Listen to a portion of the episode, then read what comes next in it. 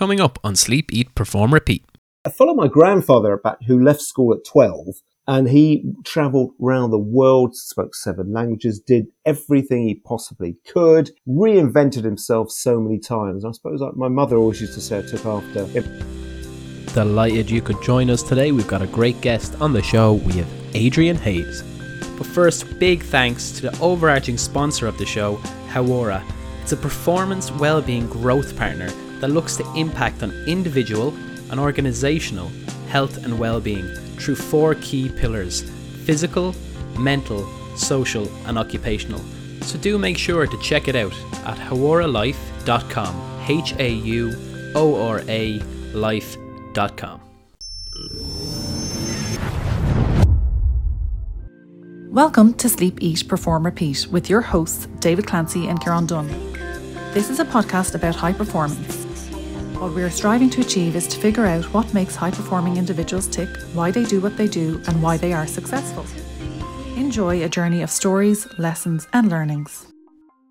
Today we spoke with Adrian Hayes, British adventurer, author, and keynote speaker. Adrian is a record breaking polar explorer, best known for reaching the extreme points of the Earth, Three Points Challenge, walking all the way to the North Pole, South Pole, and summiting Mount Everest, all in the shortest period of time one year, 217 days, his first Guinness World Record. He's completed the straight line vertical crossing of the Greenland ice cap, crossed the Arabian Desert, and summited K2. A passionate social campaigner and commentator, Arabic and Nepalese speaking former British Army Gurkha officer who also spent two years in the Special Forces, Adrian has also written two books featured in three documentaries to date. He's also an advisory board member for one of the future Mars project. A fellow of the Royal Geographical Society, he has lived and worked in eight countries and travelled to more than 100. In this social commentator and campaign work, Adrian is an ambassador on economic, social, and environmental sustainability, which we discuss in this episode. We speak about themes for each year in relation to goal setting, a huge rock of Adrian's philosophy as a leader. We unpack that moment when he reaches the top of a mountain, the experience, and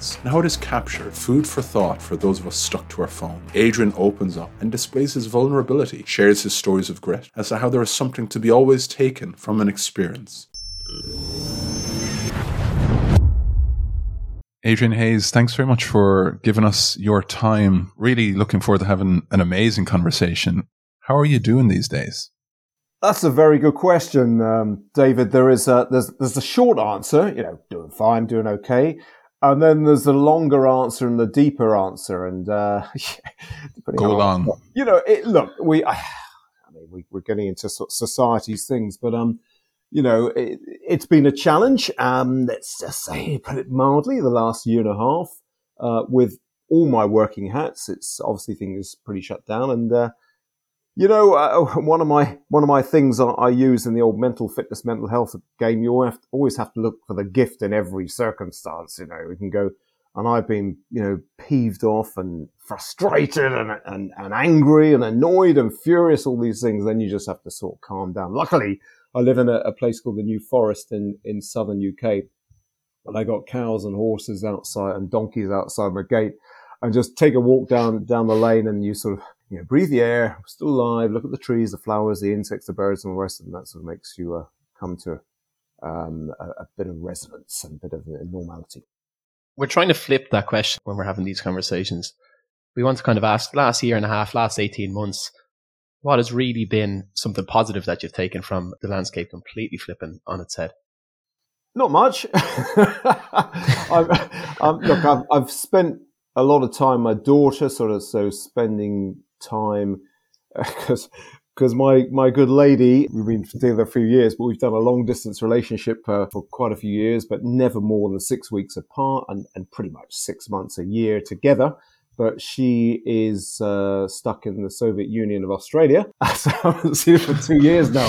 Um, but you know, you, you look at it, and, and I suppose on that side, it's you know, if we can get through this, you, will get any, through anything. But you know, it's committed a clear goal. But look, I've, I've had some time to do some project stuff, some things that were, were put aside, put on hold, or on the pending list. And I've got very fit, actually. Um, I suppose my fitness is back up to uh, what it was six, seven years ago, which I always got these, these periods of fitness where they've been, been the top and, and it's really, it's really pretty good now. So I, you know, and, and the sporting side, I'm, I'm, I'm doing running, cycling, swimming, um, weight training, and rock climbing. That's the five sports I'm doing these days. That's before breakfast, and then we get some real work done. but uh, but that's what I do. So there's a, there's a few benefits, but um, you know, you just have to, you know, I think what the main thing though. You, you, we all tend to go into our own self, our own, you know, oh, you know, life is tough. It's got, it's got challenge with daughter or work or this, this. But you realize there's a heck of a lot of people um, suffering far worse than yourself. And always bring back to some perspective. I think there's a perspective in every challenge we face, and there's a learning in every challenge. You've had some time to think, and uh, funny when we met face to face there only a week ago, you were saying how what I found particularly interesting was saying at the Kieran off air that you you pick a theme, you know, to fo- to focus, and when you're looking at setting goals because you've accomplished a lot would you talk us through that process? Because I think a lot of people could get a lot of a lot of power from that, understanding how to really set aside time to focus on this is what I really want to do. This is the purpose. This is the theme I'm going to lock and load at. Yeah, and thanks. I, I love talking about this question because, and it, it, you know, I, I, the first thing, the first lesson I, I give to everyone is to write down your goals.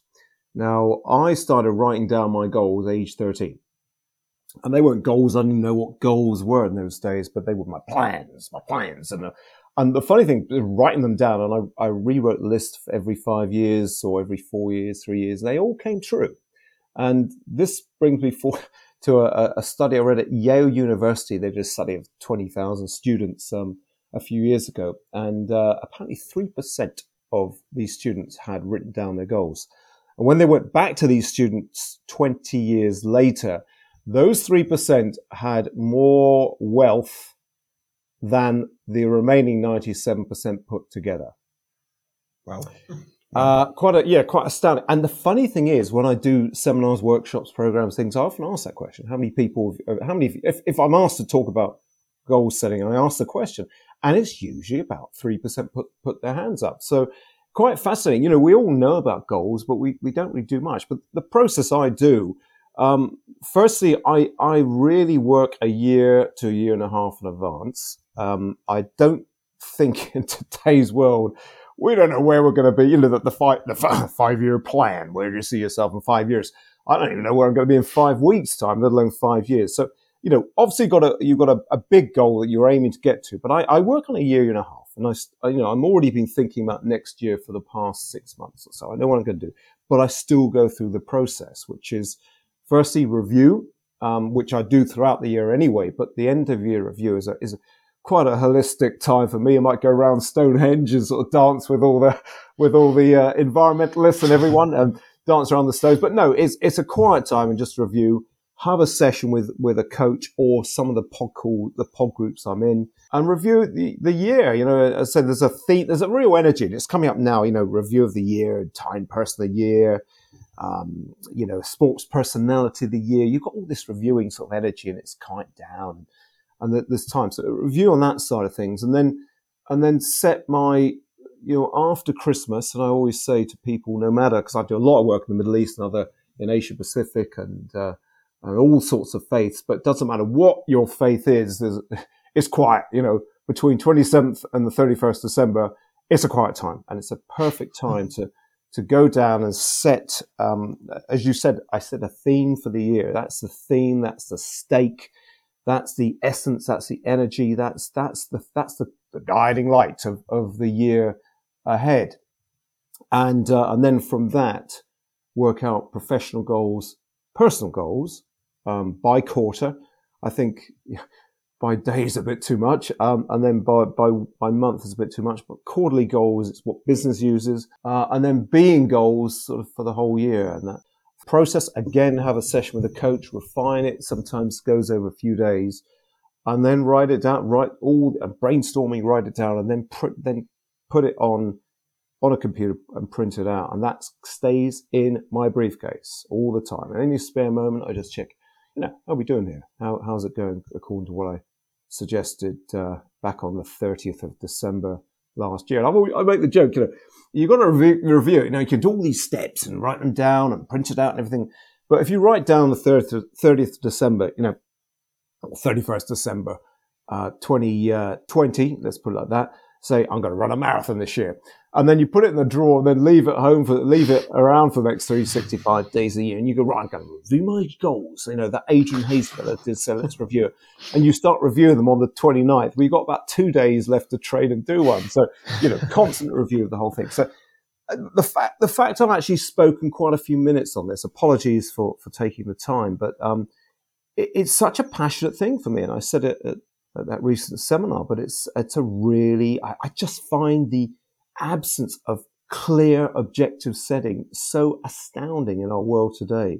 Um, so 3% of people do it normally, but governments, organizations, I, they just haven't got, and there's so many things within that goal setting that, that I use, so many, so many tools and, and things within it. Just diving into it, you're apologizing for digging deeper into it, and we're going to ask you more on it. Um, when you're looking to set the goals, when you're putting are determining what the next year will look like, what the next quarters will look like. What's the breakdown of? Is there financial goals you go for? Is there, are there fulfillment? Do you even go for some hedonic, maybe pleasures, or even altruistic pieces? Do you have a breakdown of, of how you focus them goals? Yeah, I do. I, I put financial um, into the personal goals, obviously professional goals. You know, the many working hats that you know different goals for the year and then the personal goals, you know, get married, get pregnant, whatever it is, uh, you know, all those sort of things as well, financial goals, things. The interesting thing over the last few years is that um, perhaps the being goals of some time have, have taken more importance. I think the professional goals for me, you know, as, as, someone who, who likes to achieve achievement as part of my values, and it's always been these big goals and big goals. Um, and I think perhaps more the being ones, the holistic goals have come to the fore. And, and, one of the ones that really has, and I've had it down for the last few years, is authenticity. It's it's a real, really important part of me. I just feel I see such falseness out in the world today.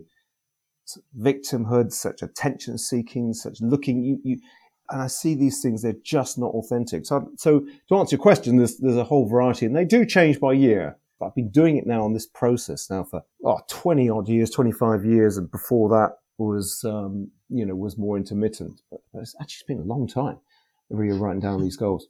There's a fellow called Jason Fox. He's an Australian and he, he talks about the ability to find one word that really resonates with you. And when you're facing times of adversity, challenge, you've written the book on that, Adrian. Is there a guiding principle? Is, is there is there a word that kind of embodies what that's all about for you when you're when you're at when you're in those moments? Can I use a, a, a, a series of words? Of course, you can. Uh, you know, just just because one word doesn't really really sum it up. Um, so the, there's a mantra that says everything happens for a reason. Okay, and I use that for many many times. Everything happens for a reason. But I think that's a rather passive, you know, right, my house has just burnt down, you know, everything happens for a reason. And just like, you know, just, uh, I've just had a car stolen. You know, um, I've just failed on, on a big expedition. Every, you know, but I think it's a bit passive. And I, I look at the, I look at a little bit more active side of things that shit happens. It's up to us to find the reason. That using that way makes you tap into things, makes you think, makes you tap into gut instinct, makes you look up the sky. Um, if you're someone of faith, look at your faith. You look, but it, it, makes you search and think about, you know, what what is the learning from this? What's the gift? What's the lesson? What's the what's the awareness that I can get from this? And I realize, and that awareness, that learning may take a day, a week, a month, a year. It may take five years or ten years, but I, you know, I really guarantee that every hardship, every challenge that all of us go through, we will find a reason uh, um, eventually. If you allow you open yourself up to find that reason. If you go into the victim mode, which of course, again, as I said, you know, the, the whole world seems to be this, then you will be in a victim mode, possibly for the whole of your life. But and so it's important to get out of that state of mind. And you know, you you could someone could throw back to me say, well, what happens if your daughter was killed by a by a driver. And, you know, wh- where's the gift in that? And I, of course I get that. We're talking 99%, 99.9% of circumstances. You know, losing your job, you know, prized possessions or whatever, or eh, bankruptcy, divorce, all these things, there'll always be a lesson in it. But of course, the most extreme ones can be very hard. I get. And then looking at maybe an approach to how you would uh, objectively go about looking at something that's happened. A performance didn't go to plan something you unexpected came out left field, set you back an awful lot. For a man that's navigated so much adversity through all your endeavors, even continuing to do, do you have a process that you go to after something doesn't go well? The, the problem with people who achieve big things is that you can be very self critical. You know, you're perfectionism and trying things. So sometimes I had a, a term said to me once a few years ago. It was an American friend of mine, a lady from New York. She says, she says, Hey, you're a motivational speaker, which I never use the term. I don't use the term. You're a motivational speaker. Every motivational speaker I know is a manic self depressive. you know, and, she, and it, it's a, it's an interesting sort of analogy because you can be critical. So if a, if a gig, uh, you know, a speaking engagement or consultancy workshop or full day program, you know, something that, ugh, wish I got, you know, that right. You, you can. And I used to beat myself up for days and days and days. This is many, many years ago. But I suppose now I, I take the lesson now, you know, good learning. Same thing comes with feedback. But none of us like to be told, you know, that, that, you know, that it wasn't so good or, or, you know, could have done better or this thing. And it, and it hurts and all the rest of it. But you think, wow, it's the greatest gift we can ever get because most people will never give feedback. Um, to you, and uh, and it's it's it's a joy, it's a gift when we have it. And I'll give you one example because you know I said right at the beginning I was being drawn down by um, you know what's happening in the world. And, you know they say that that who we become is directly proportional to the friends we keep. We socialize the family and friends, and the friends of friends. And there's some science that says the friends of the friends of the friends. That seems quite far fetched to me, but at least friends and friends of friends. And there's an energy in, in the world, particularly in the UK and, and I'd say the developed world. There's there's an there's an anxiety. There's an there's an unknown. There's been unknown for quite a few years, but there's unknown. There's anxiety. There's frustration. There's division. There's annoyance. There's negativity, and there's anger. You know, you just see it everywhere. And if you get submerged by this, you allow yourself to be to be caught up, you, you can become negative yourself so uh, even an example with that, a friend quite a few months ago. Um, I don't go on social media much uh, at all. You know, Facebook, Instagram. Once every few months, I might just put something up every six months and, and all the rest. Of it. I go on Twitter really to to to get alternate viewpoints, but you know, and I, and I post on Twitter every few days, every week, something like that, not excessively. But this friend said who's on, who, who followed me on Twitter, and we were talking about you know life and society and where we are.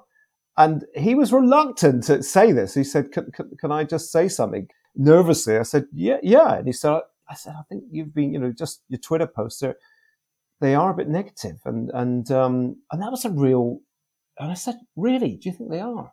And I said, I think you're right. And it's how we get sucked into this uh, without us, us knowing. And I think it's very important. Someone like myself who, who who is generally a positive person and anything is possible and look at the gift in every circumstance. I think it's it's it's important to to to be that. So I think ever since you said that, I've I've tried to not get drawn so much into all this noise and, and look at the positives.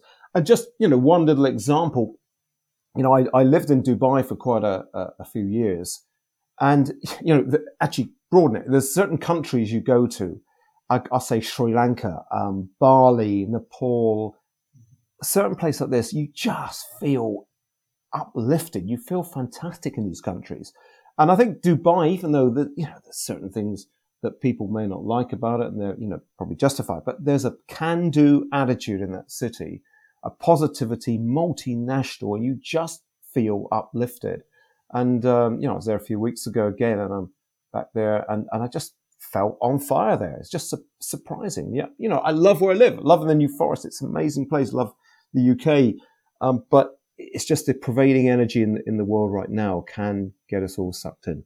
And the can-do attitude, Adrian, is, is, is why we wanted to speak to you today because in Ireland, you know, similar, similar at times to that kind of tone and energy. We try to be upbeat, but when it's overcast and rain, and sometimes it's difficult, right? Now, for someone yeah. who who has been on top of the world, crossed the poles, been across the desert with camels, what what are the can do messages? What are the messages you'd give from those experiences? And is there a couple that even you'd like to shed a bit of light on? Well, I think, and I've looked at this this myself. I mean, again, it comes back to this authenticity side of things. And, and I, look, I'm the first one to say that anything is possible. Believe in yourself. You know, impossible is nothing. All these catchphrases, just do it. You know, using some sporting analogies here. And uh, all I say is, whatever you want to do, be honest and authentic with yourself about the reasons you want to do it. And I've often put the analogy that Adventures for a Cause, let's go to the adventure world. I think Adventures for a Cause was a great thing. It was fantastic. It's raised a lot of money. I think it's now lost that um, it's we've, we've had peak peak cause on, on the adventure world, and I think you know to be to be brutally honest, you don't climb Everest to show others, show diabetics, cancer victims, uh, Irish people that you too can achieve your dreams. Okay. Uh, you don't climb K2 to raise money for the poor of Pakistan or to, or to raise money for cancer or for some orphanage somewhere. You don't walk to the North Pole to, to raise awareness of climate change. Okay. These are all fantastic causes. But if you are really authentic about doing them, if you want to empower people, you become a coach, a counselor, a therapist, a mentor, whatever it is, a consultant. If you're really passionate about climate change, to be honest, you become a scientist, a glaciologist, or an environmentalist, or a, a, a, a meteorologist, all these things. And if you really wanted to raise money for this orphanage in Kenya or something, you put your three years of training, your three months on an expedition, and the hundred thousand dollars it's costing you direct to that orphanage. You'll pay, you'll get far, they will get far more benefit than that. I did a survey of Everest climbs on justgiving.com and I, and I looked about 40 Everest climbs for charity. And Everest cl- costs between £30,000, £50,000, £75,000. And the average amount that people have raised was £5,000. Oh, that's great. But, you know, if you're really keen, if you're authentic about the cause, you would put that £75,000 direct to the, to the, um, cause itself.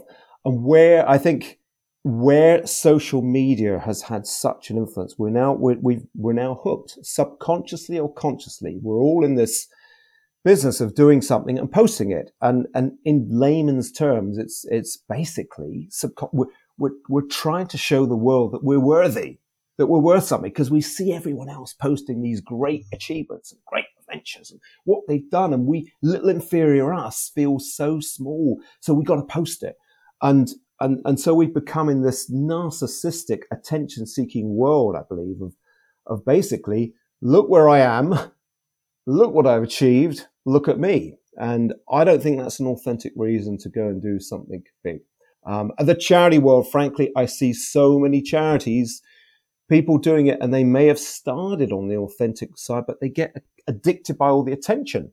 And it becomes more about the person than about the cause itself quickly diving into that, what what do you think is the most logical approach for people to take now to try and distance themselves and give social media its correct place in your life, not being forced into that sort of I want to impress environment circles around me, but I want to actually look back at my authentic self and do things that are special and important to give me fulfillment.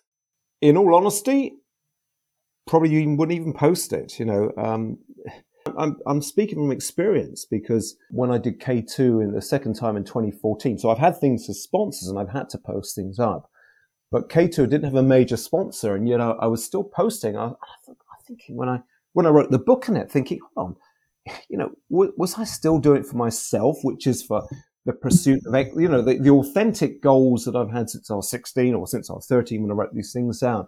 You know, pursue everything I can in life, experience everything I can, pursuit of excellence, achievement, travel, adventure. You know, that was an, an authentic self-worth, self-respect, all these reasons that come with that. And that was an authentic goal. But I asked myself for K2, hold on, I'm posting updates every four days and all the rest of it. And you're getting hundreds and hundreds and hundreds of likes and comments and all the rest of it. And I asked myself when I look back, am I still doing it for myself or was this still for external recognition, respect, and all that side of things. You know, so I even I was compromised. So I would say, don't even post it. The next expedition I do, I might post something off to climb too long a loafer, off, off to climb the biggest mountain in the Gulf in the Galti Mountains, and uh, and you know, off to do that, and you know, see in a few months, I might put a picture, just you know, a summit pitch or something. But even that just makes me sort of say other things now. So I, you know, the authentic reasons I will do another expedition is to escape from the noise, to get back into a great goal, achievement. Um, and, and I've used Alex Honnold, the, the guy who climbed the Yosemite walls freehand. And I think, you know, there's an authenticity about him. Just, he'd rather do it without the publicity. So, um, rather than posting everything online, look, even, even a beauty spot, the, the science behind it's fantastic. We go to a nice place. Uh, people are so obsessed. Instantly, the camera comes out, or the, the smartphone rather. cameras any day these days, but smartphone take a, a selfie. And apparently the brain science says we're, we're failing to remember these things because we're so obsessed with the selfie that we're not even processing the view, the sounds, the sights, the people we're with, and all the rest of it when we go somewhere. So you don't. It's not necessarily the top of Everest. It can be just, uh, you know, a nice little beauty spot, a picnic by a river. Eggs Benedict or a nice cappuccino as well. Yeah. Yeah, Frank Leboeuf once said that that at the '98 World Cup he wasn't taking any photos, and he was asked the question as to why, and he said, "Because I just want to remember it. I don't need to look at something to remember it." And just to, just to ask a question, so you you go up K two, and remember hearing at that seminar you you pointed to a couple of minutes ago, Adrian. Not many people have managed to get up K two. So what? What now is a question you hear in, in the world of sport. You know, people like Nick Saban would say that you go up K two, you conquer it having done lots of other things. How what happens when you're at the top of it? All the prep, all those moments, you get up it, and then you go, "This is great. What's my next one? What's the next thing? Or can you enjoy it? What's that like when you get to the top?" The top of K two was three to four minutes. A quick hug of the there was a few people up there before me. Um, when my teammate joined me, in fact, didn't even have a chance to give him a big hug. It was just thumbs up because we, we wanted the summit picture. I wanted to take a quick video. Uh, I wanted to call my, my partner, um, you know, on the satellite phone. The reception was pretty good because you're quite near the satellites. And, uh, uh, but, you know, it was literally just a, a, few things to, to be, to be done and then get down. You're not at the end of the journey, you know, climbing the mountain, you're only halfway there. Or as Ed Viesturs, famous American climber, said, getting to the top uh, is optional. Getting back down again is mandatory. Most people lose their lives on the way down from these big mountains. So you're not thinking anything of those thoughts at all. You're, you're, you're just quick. We did it. Um, right. You know, quit bear hug, but you've got to get down.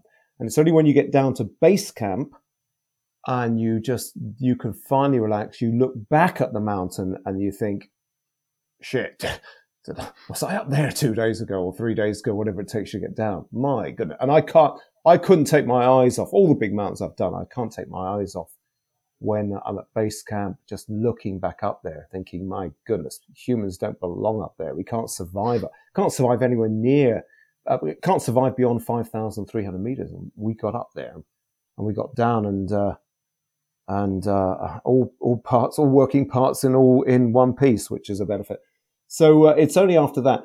As for the next, cha- the, the second part, do you think the next challenge? This is what I've also found with people that some people who've done big things, they're already talking about the next challenge, the next thing. And I, and I really do believe now, and I used to be the same, and, and people come and ask you, they come and say, you know, fantastic job, Adrian, what's next?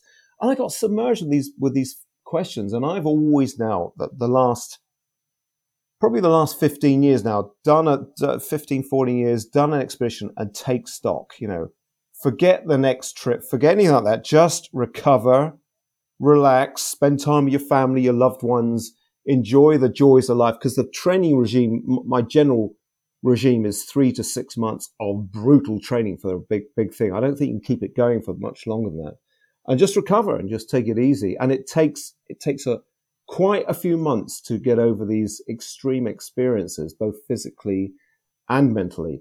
Uh, the time I didn't was South Pole came back two days up, three days or four days after reaching the South Pole. I was back in the noise and bustle of Dubai, and people want every piece of me and everything like this.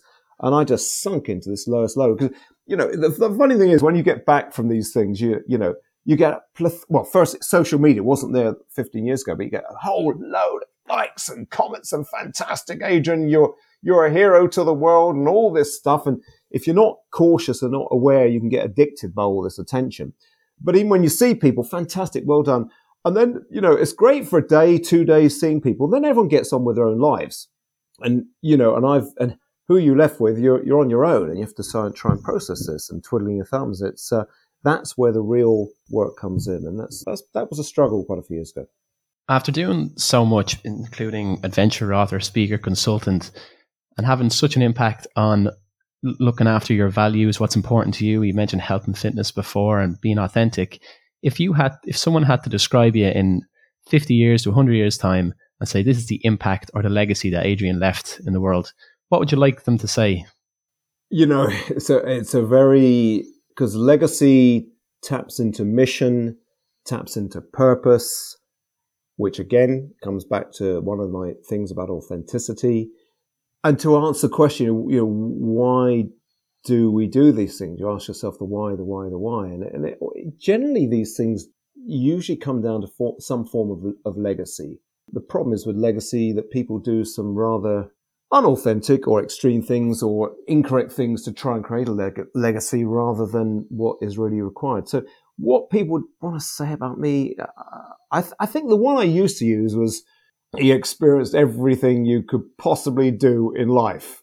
And, and that, funnily enough, that's what I wrote down age 13. And I, I have good and bad. You know, I've been through, through divorce. I've been through five years of family court battles for contact with uh, with my children. I've been through uh, all sorts of things and climbed a few big things and all the rest of it. So there's a, there's a yin and yang with it. The, the higher the, the, higher things you achieve, it would be reciprocated by a lower of the low. But but you know, be careful what you ask for. I suppose is the is the answer to that. You know, I, I, put down that was my my motive, everything, and I, I follow my grandfather back who left school at twelve and he traveled around the world, spoke seven languages, did everything he possibly could, reinvented himself so many times. I suppose like my mother always used to say I took after him. That's not the Irish side, that's the other side, by the way. Um, but um, and, and, I suppose that's that's what's driven me in a way. And, uh, and and and again, coming back to your very first question, this is where the last eighteen months, two years have, have been a struggle because I'm not doing, you know, you're not living life full. Our social life was curtailed. Our what we can do is curtailed. It, it's not life to me. It's it's existing, and that's not a value I sort of resonate to uh, resonate with too much. With your work, Adrian, you've you've managed to bring awareness and education to things like sustainability, climate change, big thing at the moment. Uh, Just One Ocean, the, the, Himalayan thing, medicine in remote areas. That that looked really interesting as well, and that's just a sample.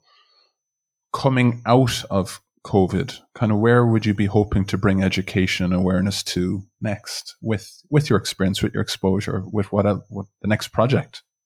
Let me take that two ways. I think that the lessons right now uh, is that there's two lessons: COVID and climate. You know, and and that is one: if we go in this single risk, single issue, single remedy, tunnel visioned obsession, there's always trade off. In fact, there's trade offs with everything we do, from from you know, net zero to zero COVID to climbing Everest to, uh, you know, going for a big adventure race to anything you do, there's always trade offs, always trade offs. And I don't think we realize this. And I think there's a danger of these two things that, that we become a little bit too obsessed and it distracts from other issues. In COVID's case, other health issues, society issues, and so many we could talk about for ages more climate, for all the other environmental issues. I'm a keen environmentalist ever since I was a young boy. Um, but I find this the the the, the cult uh, of one issue, one risk, and one issue, one uh, solution only. I think it's a little bit delusional, a bit damaging to everything else. So, I, I but the lesson I, am sort of saying to people who do a lot of work in schools, universities, corporations, is we've got to look at a big picture. And sustainability is one. It's, it's a systems. It, it takes economy, society, and environment together. You can't solve problems in one without looking at all three together.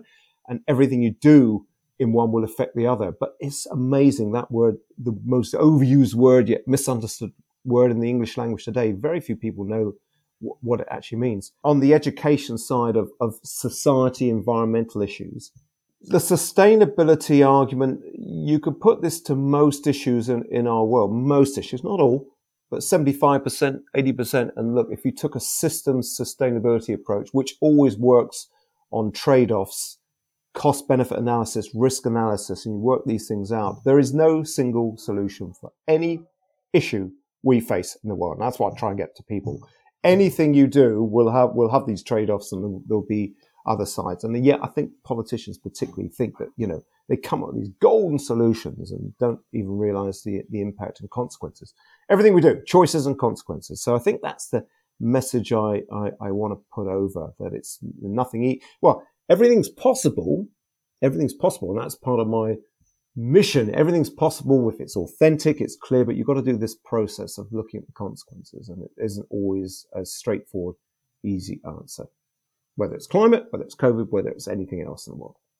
Adrian, just want to say thanks a million. We got so many lessons there for for 30 minutes, and we just have one more question to ask. Something we ask every every guest that comes on the show. It's what does high performance mean to you?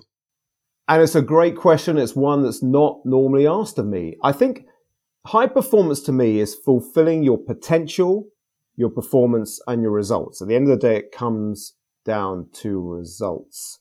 But I think the potential is the key one I want to focus on. And that's as a coach and consultant and mentor, it's what we deal with. It's, it's the, the analogy. I mean, so many examples, you know, the, the, the, the woman who's been diagnosed with cancer and has got six months to live and achieves the most incredible things in that six months of her life there. Or uh, someone whose car, child trapped under the wheels of a car. In the story, you know, there's nobody around. The car, the child's trapped, and someone manages to lift the car with their bare hands. You know, and of course, the coaching world works on it. You know, if we've got all this potential, uh, do we need a crisis to unlock it, or the skills, the tools, the techniques, the awareness, and all these things? I suppose that's what, to me, high performance. It's unlocking that potential uh, it's being authentic with it. It's having a clear goal, a clear objective, uh, which will lead into a mission and purpose and, and achieving the best you possibly can in your personal life, in your professional life, and in your whole life. I suppose uh, to end of that's, that's what I have sort of set out since I was 13 years of age to do the best I possibly can and achieve everything I can and learn everything I can. And life is for learning. And that's perhaps the best way to end uh, Bill George often says, you know, how do you find your true north? You have to be an authentic leader. So just amazing to hear that you've managed to achieve all this and but you had had that outset from the age of 13 gives everyone an awful lot of inspiration and hope so just again just echo what Kieran said Adrian thanks so much for the messages the stories the reflections the openness wishing you the very best thanks David thanks Kieran really enjoyed it thanks for the uh, the banter as well. Thanks, That's important part. All right. All the best to you both. Thank you for listening to today's episode of Sleep, Eat, Perform, Repeat, a story of high performance. This was brought to you by Hauora, a whole person wellbeing company founded and run from Dublin, Ireland. Find out more at hauoralife.com, spelt H A U O R A life.com. Please rate, review, and share the podcast. Some people want it to happen, some wish it would happen Others make it happen. The GOAT, Michael Jordan.